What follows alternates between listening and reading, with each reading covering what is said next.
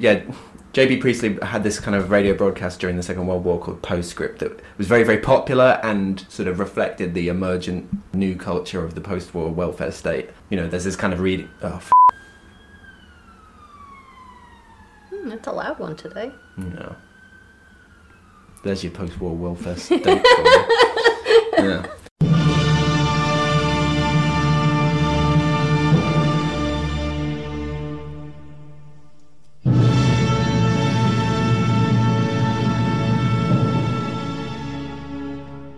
Welcome to Save Me From My Shelf, a literature podcast where we take classic tomes off their pedestal to make you less anxious about reading them. Our jokes come from a place of love and for a specific teaching purpose. However, if you think that making fun of great literature, and maybe some mild swearing, is offensive, this might not be the podcast for you. Hello, you are listening to Save Me From My Shelf. Core Blimey over here is Daniel. What are they saying? Uh, Whistling Dixie. Here is Abby. Yep, exactly the part of the world I'm from. So we don't have any letters or recommendations today. Uh, we do have an announcement about our new master's degree in English here at Aston University. Plug it. So that program is starting in September 2023, and it's specifically geared towards teachers of English. Um, anyone can do it, obviously, but it's more specialized to help teachers of English. So if you are a teacher in the Midlands area and you would like Daniel and I to teach you and bring some of this baffling energy to you, right to your front doorstep, then please apply. We also have our tournament bracket up on Twitter if you would like to vote. Daniel and I have decided that if we do a season four in 2023, we're going to let you all, our lovely audience, pick one of our texts. One so episode. just one. Don't get greedy now. But go over there and vote. We're doing a sort of new um, tournament bracket, a new pair of texts to choose between every week. So, Daniel, what is our text today? Things have been hard. We've had to struggle, to make sacrifices, we've to make tough decisions. Not everybody made it. Yeah, we pity them, sure. But we should be proud of our successes and ignore the grumblings of those we've left behind. We shouldn't be ashamed of the great things we've won by right for ourselves. Now is a good time, but an ever better one stretches before us, made in our image. An era of peace, prosperity, progress. You might call it the end of history, even. but what year is it? 1912, 1945, 1992, 2007? It's all of the above, because we are doing An Inspector Calls by J.B. Priestley. Right, so it goes without saying that we are about to spoil this play for you. The trigger warnings are suicide, alcoholism, being forced into sex work, sexual assault, abandonment, and ham fisted writing. Uh, Very good. Would you like to do some background, friend? Yes, please. J.B. Priestley. He was a mid 20th century English writer from Bradford. He wrote novels, plays, screenplays, travelogues, and so on, all of which explore everyday life and social issues from a left wing perspective. During the Second World War, he was also a broadcaster for the BBC. Does this remind you of anyone? It does actually. Yeah, might remind you of someone from our previous series. One Eric Blair. Who? aka George Orwell. Well, he didn't see any resemblance. He denounced Priestley as a possible communist spy alongside a lot of other big names. Charlie Chaplin, Katharine Hepburn, Paul Robeson, Michael Foot. So, quite good company. I don't know if you agree. Would you like to be on that list? I'd mostly just like to hang out with Katharine Hepburn, whether I'm a commie or not. Yeah, Michael Foot, probably less interesting. J.B. Priestley had this kind of radio broadcast during the Second World War called Postscript that was very, very popular and sort of reflected the emergent kind of new culture of the post-war welfare state. One of the historical readings of his thing is that he influenced, or maybe he just reflected the development of the welfare state. Anyway, and Inspector Calls, that's very much about this context, isn't it? It's a kind of almost a parody of a sort of Agatha Christie style whodunit in which a mysterious police inspector visits the Birlings, who are this kind of bourgeois factory owning family, and he shows them how society, them in particular, done it. So the idea is that it's all about social interdependence. He's like, let's take Murder on the Orient Express, expand it, everyone's complicit, but also make it shit.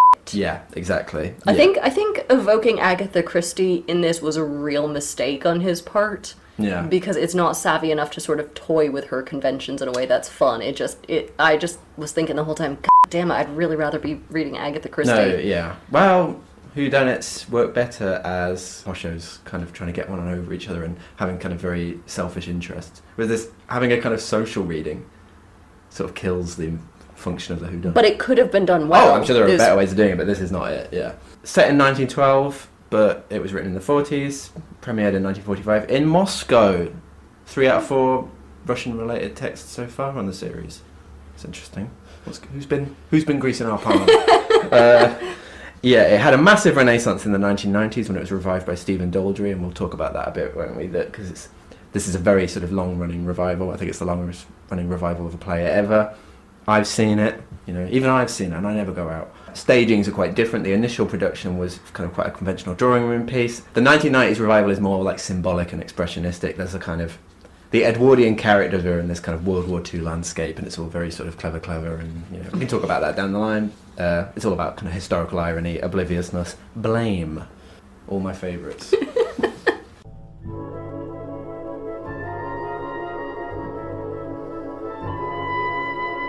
so we open on the Birling household in Brumley, North Midlands, 1912. Could we talk about Brumley? Yeah, Brumley isn't a real place, is it, in the North Midlands? no, But it's supposed to be. It's kind of like a Birmingham light. no, Isn't it? I thought it was supposed to be big manufacturing city. I think it's smaller than that. I think it's more of like a town dominated by Okay. a handful of mills. I was imagining more like Stoke or also Birmingham's not the North Midlands, is it? Well, no, but I didn't know if it was trying to. Uh, subtly Yeah. shift it. It could be Birmingham, I suppose. I don't know. I never imagined it as such. You look at a map of the Midlands. There's loads of like, no offense to the Midlands, right? But loads of crappy sort of mid mid tier manufacturing, ex manufacturing now towns. Well, we've just lost all of our second division Midlands listeners. That's the thing about Birmingham, though, is it's like the king of the second division. you know, it's just like a really big. It's like a rat king, a rat king amongst rats. Anyway, this prosperous manufacturing family is having a celebratory dinner, celebratory, celebratory, celebratory. the father, Arthur, he's a sort of uh, you know self-made man. Uh, Abby's written "dirtbag with money." Am I wrong? Um, well, it's not real, but f- from what I can infer from his character, yes, you're you're right. Uh, the mother, Sybil, is his cold social superior. He married up. The prefab I have here is she's like a star, shimmering, distant, and her light went out long ago. Because um, relativity. Didn't didn't the theory of relativity co- come out in 1912? Didn't Einstein publish that? oh, That's what it's all about. There is a time shit thing. a, a time shit. Yeah. What's a time shit? Crazy time shit going on. Oh, there is cra- not. There's not a crazy time It's a shit. solitary time just on the carpet. No one, no one's admitting it. We never. It's not in stage directions. this is in our avant-garde production. There we go. That's my casting Oh done. no, we're off to a horrible start. Yeah. Okay. They have a shy son named Eric. And he's a bit of an idler and a trifler. If only we knew any other useless Erics who were the sons of tacky rich men, maybe there'd be an interesting parallel there. Ugh. but we don't. No. They have a pretty daughter named Sheila. You know what, Sheila? Yeah, I don't know what accent that is. I know what it's trying to be, but I don't know what it is. And they have a youngish family friend who's a sort of man about town called Gerald. So it turns out that Sheila, the daughter, and Gerald, the family friend, just got engaged, and that's what the family is celebrating. And they all tease each other in that cute way families do, and it's just perfectly revolting. Just nothing about their interactions in this opening bit is organic. They're all engaging with each other like goddamn Sims. That is until Eric, the son, who's a bit of a Donnie Darko type, he kind of laughs weirdly and it throws everyone off. So Arthur, the dad, tries to save the night by making a speech, and it turns out that Gerald's father is Arthur's business rival, and they're uniting the businesses through this marriage to bring about, quote, lower costs and higher prices. Hmm, Just what every bride dreams of hearing. Secretly, yes. So it's revealed that Gerald and Sheila have had a bit of a split up about six months ago. Kind of. Gerald went AWOL. She suspects that he was dating someone else, but he keeps going, No, of course not. I was doing my businessman things, all above board. And I just don't have a lot of hope for this marriage. I mean, Sheila's basically already put divorce on her Pottery Barn gift registry. Then the dad insists on making another speech. He's grateful the kids are marrying at such a good time for business. So here's what he says. I'm delighted about this engagement and I hope it won't be too long before you're married. And I want to say this. There's a good deal of silly talk about these days, but, and I speak as a hard headed businessman who has to take risks and know what he's about, I say you can ignore all this silly pessimistic talk. When you marry, you'll be marrying at a very good time. Yes, a very good time. And soon it'll be an even better time. Last month, just because the miners came out on strike, there's a lot of wild talk about possible labour trouble in the near future. Don't worry, we've passed the worst of it. We employers are at last coming together to see that our interests and the interests of capital, different things, are properly protected. And we're in for a time of steadily increasing prosperity. Also, he says that World War One's not going to happen, doesn't he? Says that it's all fiddlesticks. So And he even has a friend sailing on this unsinkable ship, the Titanic, next week, and airplanes are coming, and everything's progress, and by 1940, war will be a thing of the past because capitalism will solve it for all of us. yes, he does say that, doesn't he? Yeah. You wanted a sort of foreshadowing klaxon Yeah, here. write that in there. Sort of. Uh, well, the whole the whole play is about foreshadowing, isn't it? But I think historical foreshadowing is right here. Do you call that proleptic irony? I don't know. It, proleptic irony works within a narrative, doesn't it? But does it work when you're talking like historically? Is that just historical irony? I don't know. Hmm, good question. I don't know, but at the very least, we can assume that most of these assholes will be dead in two years because they're all going to go to the Great War. So this is the part in the play very early on where we start to spell out the message in billboard high lettering, and if that's too subtle, later on they get out the semaphore flags. Is what is the message though? Capitalism being seen as the savior for most things, but it's actually destructive. Okay, yeah. Sorry, I thought you had something more specific than that, but no, I suppose that's fair enough. So after dinner, everyone leaves except Arthur and Gerald, to, who stay to have their port in that way that rich men do. And we get some class stuff here, and I know what you're thinking. In Britain? Madness! But Arthur, who's embarrassed by his lower class status, asks Gerald if his mother, Lady Croft, objects to Sheila, and if she thinks that maybe Gerald could have married someone of a higher rank. Like, first of all, almost definitely. But but you know what, Gerald? You're, tell your mother not to worry, because I, Arthur, was Lord Mayor of this shitty town two years ago when royalty visited. Ooh. Which royalty do you think? It's clearly like some second division. What? Like family Grand Duke members. of Ruritania. Oh, you mean like within the British royal family? Yeah. Yeah, I don't know. Probably someone crap. I couldn't name. Couldn't, wouldn't, shouldn't Who, really. Who? What? Who did they have around in 1910? Well, that's what I was trying to figure out. Maybe it was maybe it was just Bertie as a boy. Could have been the Kaiser. He was part of the royal family, Ooh. wasn't he? And Arthur even says he's been getting hints that he might get a knighthood soon. So we have all this really. uh, This wasn't very subtle class tension as No, well. I was yeah. like, living in Britain for the last 10, 11 years, you guys are so messed up with class, and I just don't think that this is capturing any of the very yeah. weird nuance. Then Eric, as Eric does, comes in and spoils the vibes. He's starting to get drunk, and he's like, hey, If I only wanted one drink, I'd go to communion. fill her up. uh, I'm gonna party with the boys. And then he says something cryptic about the women in the other room getting excited over clothes because bitches always be shopping. And so Ar- Arthur uses this opportunity to give us yet another long speech. Because the man is a human drum solo. He's like, no, we're all listening to me now. I'm gonna do my thing. So he goes on about the youth today having it so easy, how in his day everyone worked twice as hard. I'm like, sir, in your day soda also had cocaine in it. But Arthur's major point is that you need to look out for number one, you cannot believe all this bollocks about socialism and us living in a social contract where people in society take care of each other. Yeah, I thought there was something kind of innocent about Mr. Birling thinking that you won't come to much harm if you just keep to yourself and just do your job. That seems like very naive. The utopianism of that sort Mm. of right wing worldview is that you think that you'd be alright if you just work hard, whereas it I doesn't suppose. work like that. No, I, I suppose that is a rather sweet way of reading it. He's Um, a tragic figure in that sense. The play's a bit like Oedipus, I think, and I think he's a kind of Oedipal figure, isn't he, in the sense that a self-made man that is oblivious to his own various failings. Then, an inspector calls. Uh, get the klaxon in for that. We don't have one. Hello, hello, hello. What's all this then? He's let in by the maid. So the, the noted shit stirrer has entered the play. His name is Inspector Goole. He comes in, greets the men, and says that a young woman has just died in the local infirmary after swallowing disinfectant. Uh, it was suicide, not an accident, and she's left a diary. Her name is Eva Smith. Any relation? To me, Yeah. Well, it's this neck of the woods. Could you know, be, could be. laboring, labor, laboring stock. labeling stock. Uh, she worked in the supermarket, didn't she? Um, Arthur is vaguely familiar with the name, but he isn't sure how he knows it.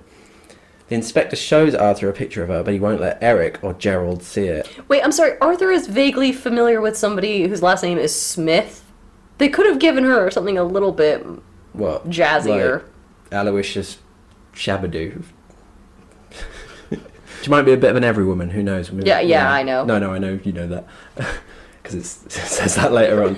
Um, Eva Smith worked for him, Arthur that is, but he was fired by... No, but she fired him. No, Jesus. but he fired her two years ago.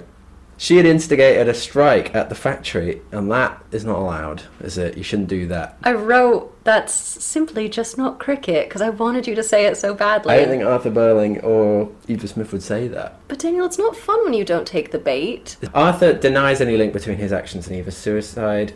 The inspector says, Well, I'm here to investigate a chain of events following your actions. And Birling's like, Oh, well, put like that, there's something in what you say. Still, I can't accept any responsibility. If we were all responsible for everything that happened to everybody we'd had anything to do with, it would be very awkward, wouldn't it? Yeah, he's kind of right, isn't he? Like, how does that work then? How does justice in the form of the police and the law work in if you are going to extend it to everybody's connections to everyone, everyone's complicity? Well, that's why I think, first of all, this is the most boring episode of Cops I've ever seen. And secondly, I think this is why the play doesn't really work because a moral condemnation of society and its structures is not the same thing as pursuing established law, Yeah. which is Goole's prerogative. Yeah. I wonder if that's the point, though. I think maybe that's part of it that Goole is the wrong instrument to solve the wrong problem, almost. Or something weird like that's going on. I feel like you could find something slightly cleverer if you look I- really, really hard. Yeah, yeah. you get out your jeweler's loop. Yeah, exactly. So from this point on in the play, we don't really hear much from Arthur. He goes very quiet. So I guess he's a little um overwhelmed by everything. He has to go sit quietly in the corner and reboot like he's a Windows 95 operating system. So Sheila comes in uh, to where she assumes the men are just, you know, still having their port. And the men try to protect her from everything that's going on. They're like, "Don't learn about Eva's horrible death." Uh, but the inspector tells her anyway. And he says, "You know what? I'm here to talk to everyone in the family because there's more to this than Arthur realizes, and they all might be involved. In short, y'all better brace yourself because I'm about to root around your family secrets like a truffling pig. Everyone else says this is ridiculous. They've never even heard of an Eva Smith. So what if, you know, she worked for Arthur and instigated labor strikes and he fired her? That's his prerogative as a sort of Edwardian capitalist. That is, you know, just a scoop of vanilla, friend. This is nothing exciting on his part. Ah, but, the inspector tells them, after Eva Smith got sacked from the factory, she started going by a different name, so maybe you might know her as somebody else. Aloysius Shabbat. She's dressed as a man as well. Eva was desperate. No family, no money, just staring hungrily into windows like she's a little match girl out in the snow. But finally, after getting sacked, she managed to get a job in actually quite a nice dress shop, so things are on the up and up for her. But then she got fired when a customer complained about her. So the inspector pulls Sheila aside. He shows her Eva's photo. Sheila starts weeping and shaking like she's some sort of unhinged beauty pageant winner. Uh, in case you couldn't guess it, Sheila was the complaining customer. Oh, the complicity. And she confesses that she got Eva fired because this is so stupid. When she was shopping there, Sheila was admiring herself in the mirror as she's trying on this kinda ugly dress, and she saw Eva smiling knowingly at another assistant because the outfit Sheila was trying on was fug. And worst of all, Eva was kind of adorable, and she would have looked great in that shitty outfit, would have suited her so much better. Yeah, so I feel like the inspector kind of needs a cool CSI Miami line at the end of every one of these exchanges. Like, this is the bit where he slowly puts on his sunglasses while saying, It sounds like it was Death Cab for Cutie. yeah. In fairness to Sheila, this it does have to be a little bit embarrassing, especially because the store's motto is if we can't make you look good, you ugly. Eric's there still, remember him? And he's like, Oh, I'm quite drunk and I want to go to bed. I'm tired and I want to go to bed. All that stuff. The inspector says, No, We're not done torturing your sister. Apparently, Eva wrote about this incident in her diary. What a happy piece of evidence to find for a detective. How did she know what Sheila's name was? How did she know who the customer was? Was was it because she had an account? They do talk about. The, Oh, yeah, being a big sorry, I- name, I've forgotten Because the that. Birlings are big in Brumley. The Birlings are Brumley. That's um that is so sad when you're like the biggest family in kind of a Yeah. Small Oh, yeah. town. Yeah. yeah you'll never measure bras in this fucking town again. So, after getting sacked from the shop, she changed her name to Daisy Renton. Uh, Gerald gasps. the inspector leaves the room to discuss something privately with Eric. Sheila, who's no fool, confronts Gerald and says he must have been dating this Daisy character six months ago when she and Gerald were on a break. How unpredictable. I am shocked Ah, yeah. and appalled, and I need to find some pearls to clutch. Who could have predicted? Gerald says yes, but he says he hasn't seen Eva Daisy. Uh, Yeah, what do we call her? Are we Viola. uh, Viola Cesario. Cesario, Are yeah. we are we gonna should we just keep calling her Eva even though she's also known as Daisy? Let's keep calling her Eva. Okay, but he hasn't seen Eva Daisy in six months, and they should hide this information from the inspector. Sheila goes, "Oh, don't be an idiot. Even if you hadn't given yourself away by gasping, he clearly has more info from Eva's diary, dummy." That's not a direct quote, but that's how she talks. Right, so that's the end of Act One. Hurry! How many more have we got? Too many. All right, okay. So the inspector comes back in after whatever weird little conversation he had with Eric, and he's like, "All right, Sheila, I'm done with you. You can leave now that you're you're just like a graveyard of broken dreams and self-awareness, right?" But he has more questions to ask other people. And Sheila's like, I am obviously going to stay. Are you crazy? And she grabs her popcorn and she pulls up a chair ready to watch the rest of her family be emotionally destroyed. Gerald's like, "No, darling, you should you should leave. I want to protect young women from unpleasant things." And the inspector kind of says, "Well, we all know one young woman who wasn't protected, don't we?" And I just think this whole bit is so so naff. Um, just briefly, Gerald accuses Sheila of wanting to st- stay so she can see Gerald put through the same treatment that she was. So there's a lot of sort of um, Schadenfreude stuff in the play, isn't there? Well, yeah, this is a good start to an engagement. Yeah, I think so. Yeah. Also, can we just ask, Inspector Goole, sir, is this a good use of taxpayer dollars? You said that this is clearly a suicide, so did your line manager sign you off on this investigation? Because, friend, the souls of men is not your jurisdiction. this Um, made me so mad the first time I read this. I'm like, why are you here? So Sheila and Gerald then start to bicker under all this pressure prompted by their massive guilt. And then Sybil Birling, Sheila's mother, comes in to go up against the inspector. So she's kind of tagging in like it's pro wrestling. She runs in the, through the door in a funny way, doesn't she? And everyone goes, yeah. yeah. Sheila begs her not to because Sheila's anticipating postmodernism and Jean Paul Sartre. Uh, and she seems to realize we're in some sort of Tesco value, gluten free version of no exit, where any participation is going to bring about your own special hell. Ooh, clever. Clever, but also there's a bit of, you know, everyday stuff with the Tesco. That's the sort of joke I like. So, Sybil gives Sheila the brush off and starts embarrassingly throwing their position around in a very don't you know who my husband is sort of way. The conversation takes a very weird turn when Eric comes in, and both he and Sheila reveal that despite Eric's young age, he's a functioning alcoholic. And it's been getting steadily worse for the last two years. So Sybil pretends not to have known, because she's like, she's very much in self, like in a case of self-denial, isn't she? Sheila tells her mother not to build up a wall between herself and other people, because the inspector is a canny one, and he'll knock that wall down and make it even worse for you for having done so. So You got to confront your demons. yeah, there's a heavy-handed metaphor about walls. Oh, wait, wait, wait. We've got to have a bad CSI pun. There's got to be. I couldn't really think of a good one. Something like walls, demons. Somebody is going to be bricking it. For Sybil, today is Wall Souls Day. you mortar straighten up and fly right. so you weren't a fan of the wall metaphor. Uh, no, I, the, initially I thought, well, because we get very, very few metaphors in this play, this doesn't give us very much to work with in terms of imagery. Yes, it's a symbolically very uh, limited play, sparse. So the inspector turns his investigation to Gerald, um, you know, he who has gasped uh, enormously and suspiciously, and he asks him when he got to know this Eva character. Apparently, they met at the theatre in the cheap seats. How scandalous. So, it's this classic rich boy slumming it story, and the implication is that Eva turned to sex work after getting fired from the shop, and she went to the theater to sort of, you know, drum up a little business. And um, Gerald ended up rescuing her from being leered over by some gross guy. And Sybil sort of interjects here and she's like, Hey, I know that guy. He's an alderman. Show some respect. Okay, so he's a notorious sexual assaulter, but an alderman, Gerald. There, that's a new klaxon for the podcast. Also, what is the most heterosexual thing in the world and why is it an alderman? There are no queer readings in this play, and something about this alderman has just really Sealed the deal. reinforced that. Frankly, queer readings are what this play is missing. Go on. I want some hot Gerald on Inspector action. Would, would those be the two?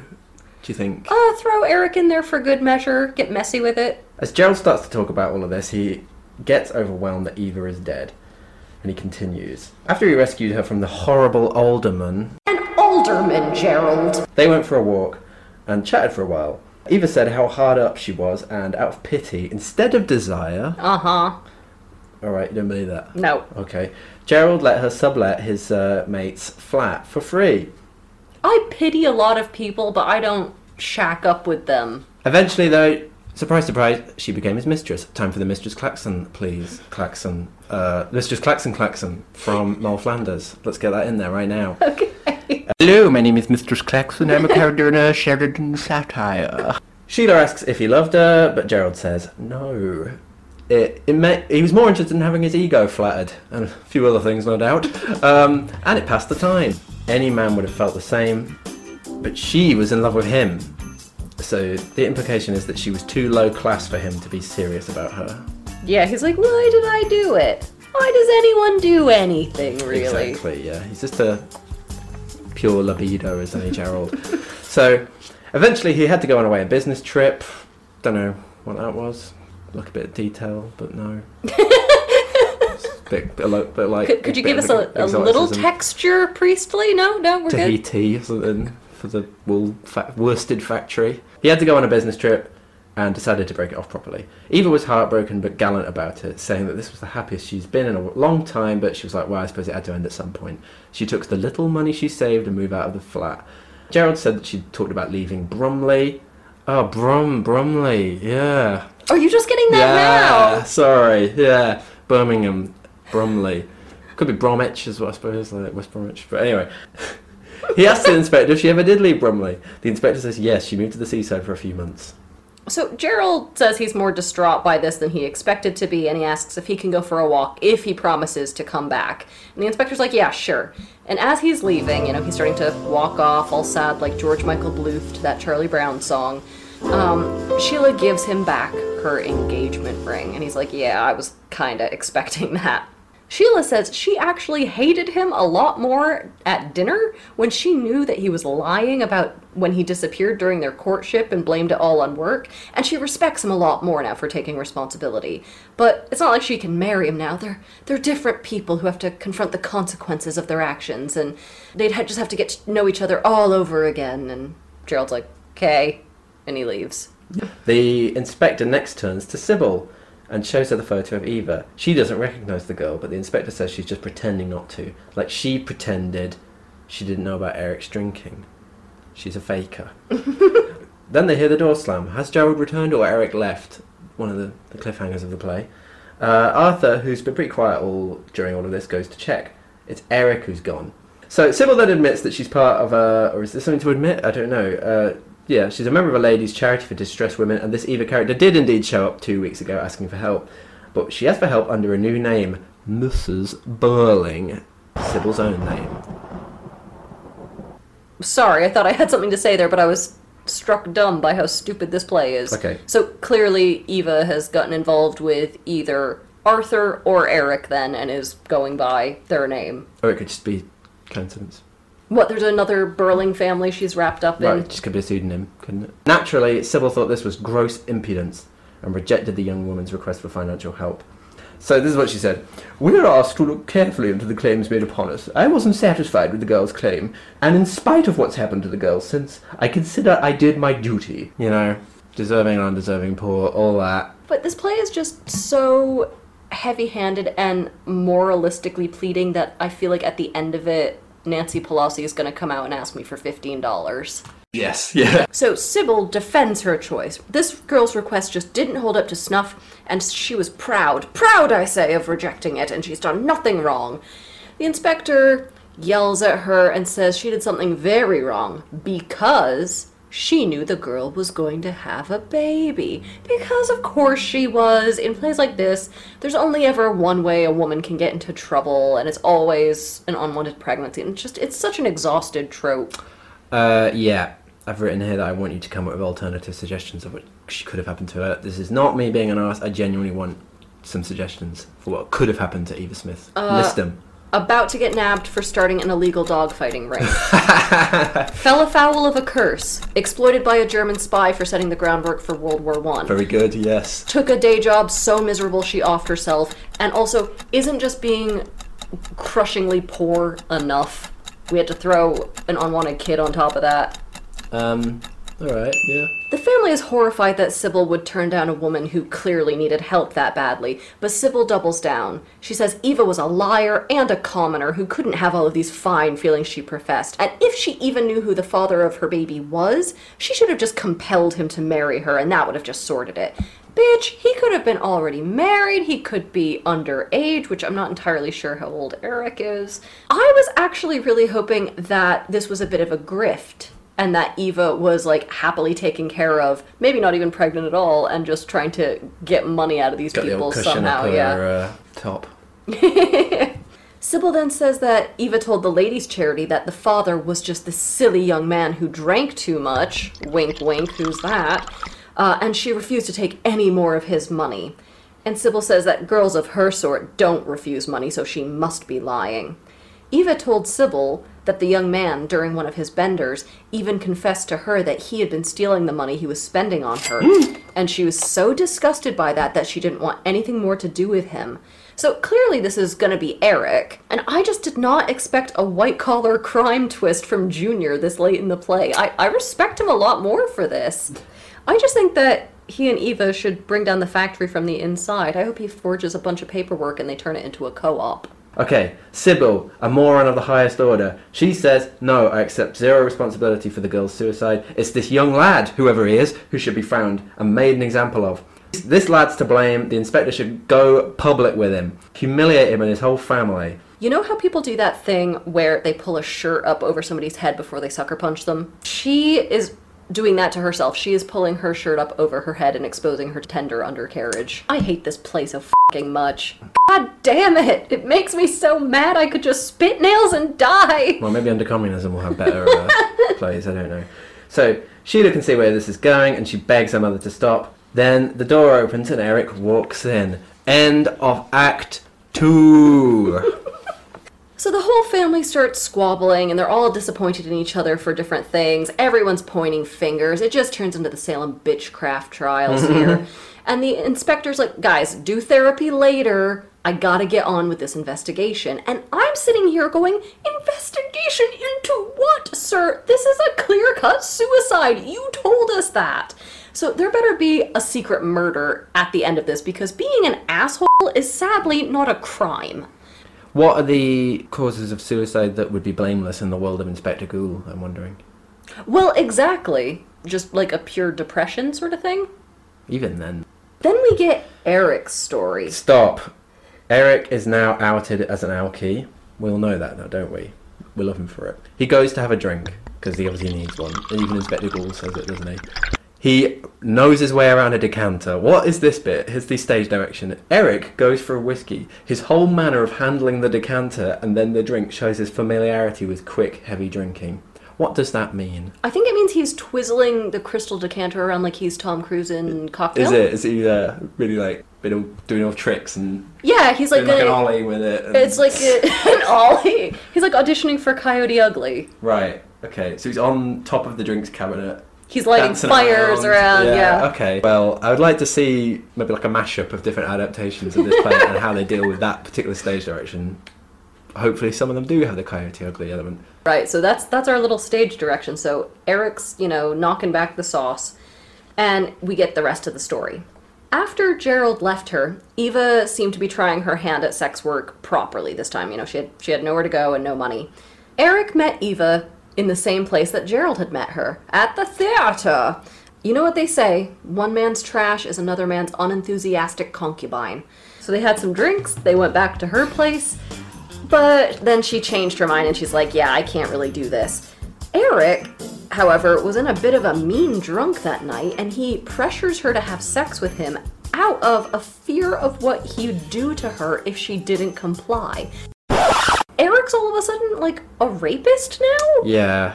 What the Uh, hell? So he ran into her again two weeks later. They had a few more drinks and a better time. Yeah, but you know she is faking every second of that. I mean, he was definitely getting the side B tracks of her fake moans. Right. okay. Uh, they meet up some more after that, and eventually she tells him that she's going to have a baby. Eva says she doesn't want Eric to marry her.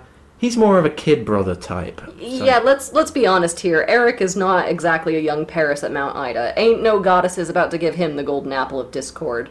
Plus, I mean, compare him to the raw masculinity of Gerald. Yeah, yeah. She's like, but I do need your help to support the kid.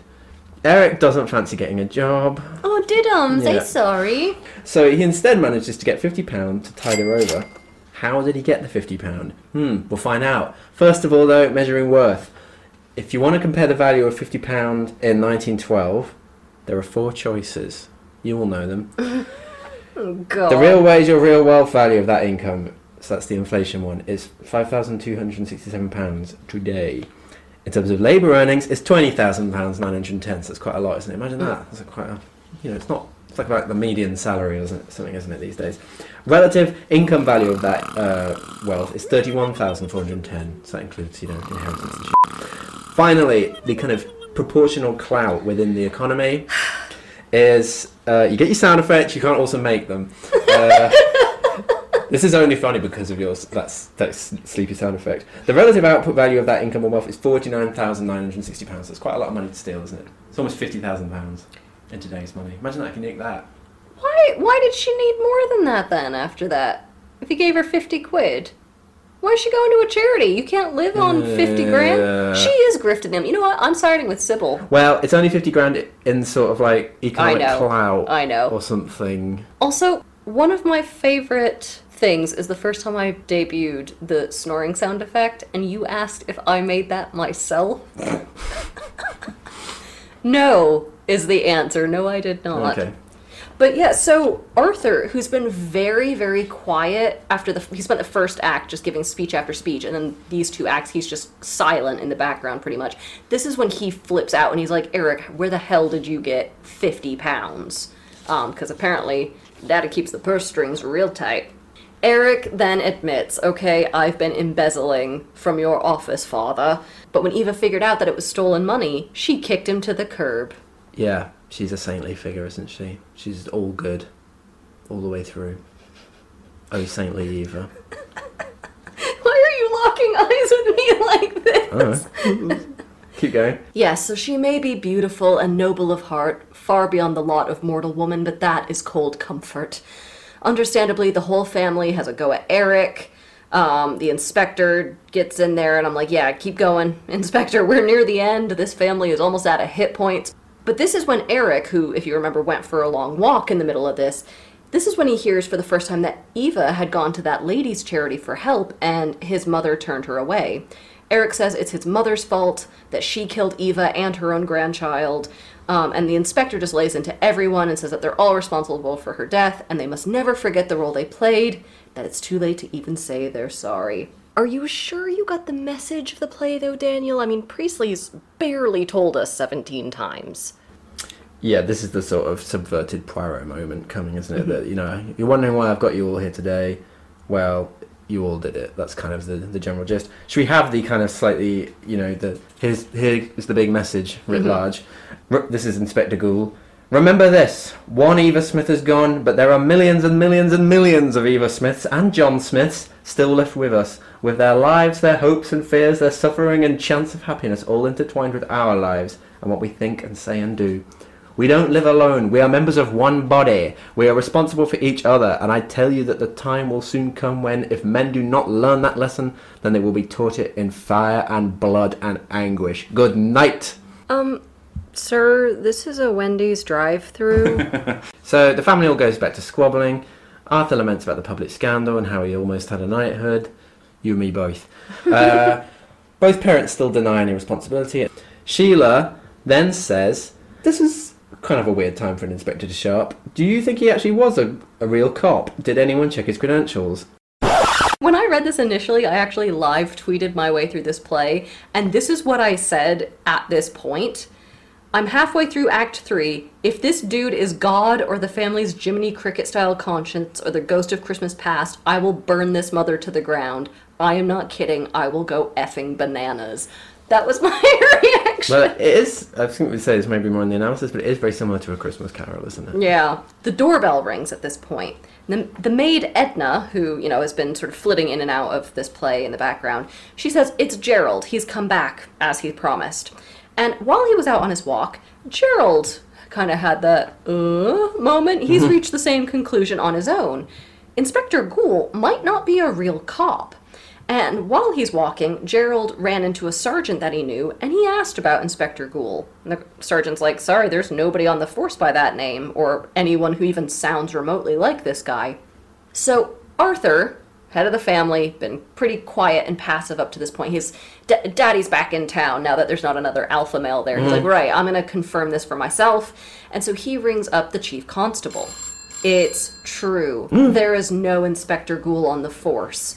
I'd like it if he said it kind of like an old timey Wild West person. There hasn't been a ghoul around mm. these parts in a hundred years. Mm. That's not mine. That's from my favorite murder, but It is still a thing. it's though, still a yeah. thing. I was also really, really hoping that Edna the maid, who does come in and out of the play a little bit, had orchestrated some kind of distraction with Goole and was quietly robbing the family blind upstairs. I really thought this play was going to go in a much cooler direction and that Goole was some sort of like long con guy getting them all worked up for completely pedestrian motives. Also, completely selfish motives. Yeah, or that yeah, Eva was alive and maybe this was like a revenge scheme. I feel like this is such a wasted opportunity. Yeah, you could make it a lot more satirical and a lot less preachy. Well, because the preachiness, then if it's yeah, exactly. really, Yeah, it's undercut. It becomes a kind of you're like, well, what is the message of the? you know, that would be so much more interesting. I, for one, am just glad that this play finally answers that age-old question: What if socialism were a cop? Sheila keeps repeating to the family that it doesn't matter if Goole was a real inspector or not, because what's important is what we all learned. You know, the friends we made along the way. We all, we all engage with our demons. Arthur thinks that this could be some kind of corporate espionage hoax laid out by his enemies. He and Sybil go into kind of PR control mode, don't they? Eric and Sheila accept full blame for their role in Eva's death, and Gerald, who kind of until this point had been of the sort of Eric and Sheila camp, he's like, Do we even know that we drove her to suicide? Are we sure we're responsible? All we know is that we were involved in her life at some point. Are we even sure this is the same girl? So Gerald, he's turning. He's turning again the whole enterprise. My dude, you were such a good egg for such a big part of this play. Do we believe this character arc? I think I do, yeah. It's that sort of bourgeois self-protection thing that it's not like you're amoral, but you do recognise when you're like bad things happen and you're all mixed up in it. But you're like, then it go it, mm-hmm. very quickly the kind of gears start turning and you you go into sort of self-preservation mode. Once the authority is gone, once he finds out that Goole is not a real inspector on this force, that sort of undercuts all the blame he allowed himself to feel because an authority figure is not telling him. That He's such a a little toady, I think, in these ways. Well, exactly. Yeah, that it's only within the social framework of roles like inspectors and mm-hmm. things that it matters. Even if, like, because Sheila says, "Oh, but we still did it," and he's like, "But for, for Gerald, that's not the point. It's not the point that you did it. It's not like a cosmic thing. It's, as you say, it's like a structural thing." Arthur's like, "This all might be a kind of long con, including the inspector. We don't know for sure that the girl actually died. Let's call the infirmary." So he calls the hospital, and it turns out that no girl died today. yeah. No suicides in months. Oh. Zero days since her last suicide. The whole family breathe a sigh of relief, except Sheila, who says that they're forgetting that they really did do the horrible things they confessed to. Uh, and even if it didn't end up badly this time, it could do so in the future. Way to harsh everyone's buzz. So they all want to sweep the whole mess under the carpet and just pretend nothing happened. And Gerald even proposes to Sheila again, but she's like, I don't know, I just need time to process everything. I I think at least give it a day. yeah, like I just updated my Facebook status to it's complicated. Can you know, I don't want to confuse people. Then the phone rings. A girl at the infirmary has just swallowed disinfectant and has died. An inspector is on his way over to ask them some questions. And then in like a perfect world as the curtain lowers, we would get the like gentle strains of that Eminem song, the one that goes guess who's back, back again. And presumably the interrogation is just going to continue on a loop forever, which is great cuz I just didn't get the fucking closure I needed the first time. The end.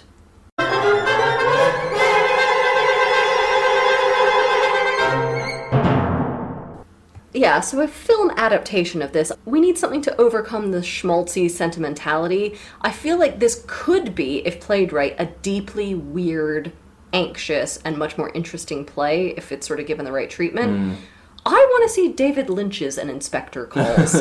so put it in black and white like The Elephant Man, or give it a really, really weird color saturation like Wild at Heart. I want Laura Dern as Sheila, Diane Ladd as Sybil, Kyle MacLachlan as Gerald, Jack Nance as Arthur, and I want Willem Dafoe as the inspector. Ah, very good. Because yes. Willem Dafoe, he's already terrifying, and I'm already convinced that he can see me through my television. Visually, this would be cool as balls. Like, David Lynch does a lot of weird stuff with space and time. Right, and now for our segment Bad Goodreads Reviews. So, this one I know is satirical, but it amused me nonetheless. Somebody's had a very good time with their review. As a hardcore capitalist, I find this book frankly offensive. In society, we should think about the money. How would the money feel if it read this book? It would feel sad, betrayed, and quite frankly disgusted. Money is quite the girl boss, along with my G, Mr. Birling, one star. Why would you bother to write something? Unless it's a. Do you think that's a sort of a potent, you know, pastiche or a piss take of the the morality of the play anyway? Yeah. Is that what they're doing? things going on, I think. Ooh, yeah. levels upon levels, layers on Yeah. layers. this, this one, just the baffled energy of it. I loved it. Had to write about this book in my exam. It's not even a book, it's a play. One star. just, just a sort of, why did you do this to me? So, is this just a Twilight Zone plot then, or a, is it like an actual Sartre ripoff? Yeah, I think it's more in that sort of vein. I think it's meant to be a kind of not al- like allegorical, sort of symbolic type thing going on. I don't think. But the weird thing is that because it has all those references to the Titanic and stuff, we're kind of mm. half stuck halfway between it having a sense of social realism mm. and then also just being a sort of something a bit more abstract, which Yeah. makes it sort of trapped between the two, so we don't really know what it is. uh, which I is kind of one of the problems with the play, I think. Just don't dangle a corporate con or a socialist workplace revenge grift if you're not going to deliver. I was so disappointed. Because it's not really about anything, is it? Like, what is it for? Did you learn a lesson here today? Apart from, you know, capitalism is stern and capitalism is unforgiving and Jeff Bezos and I need to mend our ways. Or I learned that I should just get rich enough to buy a private jet and I hope that you and all the rest of the poors hurt your necks looking up at it. Well, it's weird because as we've been saying that although Goole, like he's not wrong in the things that he says, but it's kind of his purpose being there feels wrong. Yeah. The whole conceit of him being an inspector dealing with a kind of suicide case feels convoluted and strange. And I wonder if that's Yeah. deliberate, but I don't know how it's meant to be deliberate. But the whole thing feels like it doesn't really work. It feels like kind of like a like a Mobius strip or something. Like it's uh, like Yeah. it's less than it really is. What's the implication then that Goole is a ghost? I mean, the, the station calls at the end and says, Oh, we're letting you know somebody's died and we're sending an inspector over. Is it Goole again or is it somebody else? And also, why are they sending somebody over? It's a suicide. Like, you know what I mean? Like, these hmm. things, you just blow on it a little bit and the whole brick wall turns out to be cardboard and falls over. It just doesn't. Bit of a obvious metaphor. Oh, but- God, sorry! the is that the point though? I'm kind of wondering if that's not the point that it that it is a kind of facade for something, but I'm not sure what. But yeah, but Yeah. what is the question? Like, it feels like there was almost something here where I keep thinking it cannot be this surface level. It, it there's got to be something I'm not seeing. when I saw it first, I assumed that Goole was a ghost that was kind of warning them Yeah. about this thing to come and to like change your ways, like Scrooge. Yeah, But I didn't. It didn't really occur to me for some reason. But until you said it, that it was. It could be a sort of time loop thing that they're just stuck in time forever. That it's just going to repeat. That night is going to be like, you know, Groundhog Day. Yeah.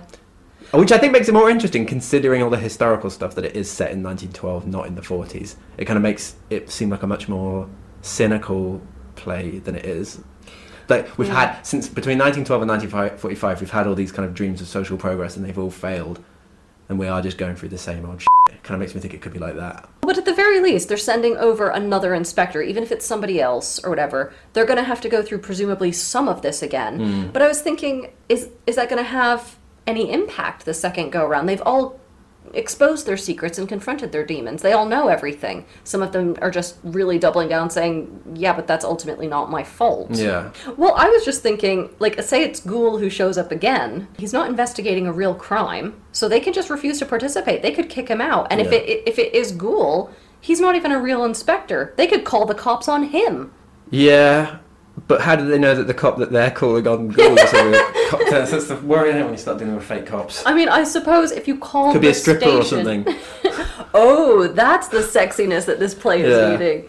Inspector Goole turned out to. it'd be funny right at the end if after all of the, the kind of takedown, then he got the old tape player out and started dancing. also, my big thing was could the family just be like, well, we're all socially conditioned too? You know, it's not my fault. Apologies for the gentry. I didn't expect to hear that from you. well, but that is the, mes- the message of the play is that we're all products of society and we're all mutually influential. I suppose you could say that the bourgeoisie or who, whoever have more agency in economic terms, terms, but in cultural and moral terms, they don't really do they? I don't think they are products of their circumstances as much as Eva Smith is. In in terms of def- detective fiction, Hmm. How does this work as detective fiction? Because I was thinking Inspector Goole's a real tight canon. You want him to have like, mm, just one more thing. You want him to be like, uh, Well, what's his name? He he didn't Peter really Falk. he didn't have a personality at all. No, he is just a cipher, isn't he? The big thing that I wanted to talk about was the 1992 adaptation because Sure. in that they make it much more obvious that it's about the 1940s commentating on the 1910s Mm-hmm. and the kind of saying, you know, you just wandered complacently into two world wars Mm-hmm. and one World Cup, and uh, you know, look at us, we're we're paying the paying the price for it. And Inspector Goole is dressed up like a 40s detective. He's like in a trench coat and a fedora, but they're all dressed up in their sort of 1910s dinner jackets. Yeah. So in that sense, he his lack of character, the fact that he's just a cipher, is made much more to his advantage or made a strength, if you can call that a strength, if you know what I mean. Yeah, that he has the, the benefit of hindsight, whereas they're they have all of this ahead of them. But also just that he is this kind of magical, abstract figure that comes in and just says, "You've ballsed it up." I had loads of stuff to say about William Beveridge. Looking back at it now, that looks mental. Who's William Beveridge? He's the architect of the welfare state. I was just thinking that. His that- last name is Beveridge. yeah, What about Eric's morality? yeah. Eric is the weirdest character in this. So there there are several facets going on. So he's this awkward, uncomfortable little puke. He's also an alcoholic. He's a guy trying to confront his demons with no patience for hypocrisy. He's also a thief and essentially a rapist. Hmm. Just what in the world? Like, what do we make of that then? Is it sort of talking about how everyone is on some sort of sliding scale or everyone's sort of great? Because Well, but Eric also is such a chaotic figure as well. It's not just about a sliding scale. Yeah. Because I suppose Well, that's- he- he's done the worst things you might say, and well, I suppose you would say in terms of he's the one that the only one that's actually committed a crime. Yeah. But he's also the most repentant, or he and Sheila are the most repentant. Yeah. So he's just this kind of force for chaos, I assume, or like he's a kind of dysfunctional product of the system, like even Yeah. from the beneficiaries of the system, I suppose. He's the kind of he's a parallel to Eva Smith in that sense, maybe. a lot of this is just plot recap. Yeah, well, it's a very synoptic play, isn't it? It So it's- doesn't really go much into morality or into as just as much as it's not a very symbolic play. So we are just kind of left with like, well, what's the point of this weird character? You're right. You and I had a hard time with this because we're like we're recapping what's essentially a pretty basic recap already. Yeah. So it's like, well, how do I? I felt like I was reading aloud the Wikipedia page. Well, exactly. Not so much as it's not just a synoptic play, in as much as it doesn't really have much kind of po- or language or whatever. But also, yeah, you're right that it is just Goole recounting things that people have done to them. Or people recounting. Yeah, their- yeah. So you kind of like, you know, it doesn't show, it tells. um, can we just talk about the one overt metaphor we get in this, which is, you know, Sheila's always, always going on about how her mother has walls around her heart. I mean, medically speaking, Sheila's a liar, but uh, the metaphor itself is just very clunky. And I didn't know, is this an attempt at, uh, like a bad attempt at psychology? Because I mean, this is when you know psychology is getting very popular, as we've talked about several for several of the texts in this show. Like any text that we have in the '50s, I'm like, because psychology has arrived, and I didn't know if this was Priestley attempting to interrogate that a little bit. Like her level of denial is extraordinary, But but he doesn't. It doesn't really go anywhere. well, I mean, Crime and Punishment is hundred years older than this, and that has far Way more more. psychological insight. So I don't know if we could talk about it purely in terms of history. Although I suppose maybe you could talk about how psychoanalysis is so like mechanized or you know blunt, medicalized Hmm. that these sorts of like heavy-handed attempts at exploring psychology are more of their period of this period. But I don't know. It just felt a bit like It just it felt like it's like he heard about it from a friend, but didn't quite know what it yeah, was. it does seem a bit ill-informed. The play doesn't like it? he like you know at a cocktail party Hmm. somewhere somebody was explaining Freud to him or there wasn't really much of their resistance either, was there? They, they all kind of came clean quite quickly, and even talking about attempts at resisting is over with pretty quickly. Yeah, the play. I, I hate to say it, but the play could be a bit longer, couldn't it? there Yeah, could be more yeah. stuff going on in this. I wonder who it's for. What's it for? What was this for? Why did it happen? Oh no, Daniel's getting into the big existentialist questions. What's it all for? Yeah, Write in, people, if you have an idea. Message boards are gonna light up tonight I really would not like to do GCSE. i mean, it's not. It's not necessarily a bad play. I remember enjoying the production I saw. I could see this being a good play, but to study this, this seems like Yeah. a very hard play for Yeah, it's GCSE. Yeah. Yes, dry yeah. is what it is. There's just, I mean, like we're sitting here, we have, we both have PhDs in literature, and we're trying to carve something out of this that could reasonably be useful Yeah. for GCSE or A level or something. I, I got nothing. I feel like I would really need, I'd need to use that PhD in a way I've never used before to get Yeah. something out of this. Because I feel like you also need a really specific, in-depth context of both 1945 Hmm. and 1912 and to understand very deeply the cultural and social differences between the two and what's in between them and what's Yeah. coming to be able to really di- if this is a commentary on one time period looking at another you need to kind of know both of them really well to Yeah. get the nuance And I think everybody goes to see that 92 revival, which Mm-hmm. is still on now. You also need to know about 92, yeah, yeah. the post just immediately after the Cold War. So your, your homework is Francis Fukuyama, Beveridge, and who's someone from 1912? veblen was he working then Yeah, yeah, bit of Thorstein Veblen, whack him in there. Yeah, Max Weber. You know, seems like hard work to me, but whatever. What do I know? right so here's some advice uh, actually do you want to do it because this is daniel's advice today This helped me a lot anyway. That it, it was very helpful to compare different adaptations of a play Yeah, because we had told you in I think our Othello episode that sometimes it's it's easier to watch a stage adaptation rather than just dealing with the text. Sometimes that helps, and you're saying compound it. Yeah, it's good. Well, because early productions, as I've already said, they're like a whodunit drawing room piece. They're sort of like parodies, but very ultimately quite realistic. The production from the 1990s and onwards is much more like allegorical, and it commentates on the historical moment of the play's composition as well as its relationship to the period portrayed. So I think that shows that there is a lot you can do with these ostensibly dry works, but like you were saying, Abby, that maybe that's a little bit too much hard work on the director. Also, I suppose just yet with historical fiction in general, it's important to remember that it's a product of the time in which it was written. Don't just think it's a, a window onto the past. I like that. I think that's really good advice. And Great. thank you for uh, covering my ass because I just could not. I'm sitting here looking at this going, I, I don't have any advice to give on this one. Well, I never give any advice, so I suppose it's about time I uh, pull my weight. So, our clue to the next episode we are going into our Halloween season. So, our next two episodes are going to be spooky stories. Our next book is pretty much universally agreed to be the first example of its genre. Ooh, okay, I'm thinking. So, what is that? What's a spooky genre? What's the first one? And it also contains what's possibly the grossest thing we've read on this podcast so far. Someone gets covered in someone else's nosebleed. Right, so please write into our email or tweet us at smfms underscore podcast. Please subscribe wherever you listen, and, you know, please rate and review us as well. It really helps.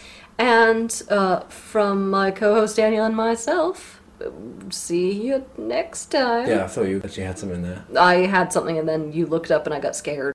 Thanks for listening to Save Me From My Shelf. Our music is the overture to Don Giovanni by Mozart, and cover art is by Catherine Wu. Our thanks to Aston University's Centre for Critical Inquiry into Society and Culture for funding the startup of this podcast. Contact us at savemefrommyshelf at gmail.com or at smfms underscore podcast on Twitter. And do not, I'm going to remind you, do not forget to rate, review, and subscribe. Do not forget. Thank you.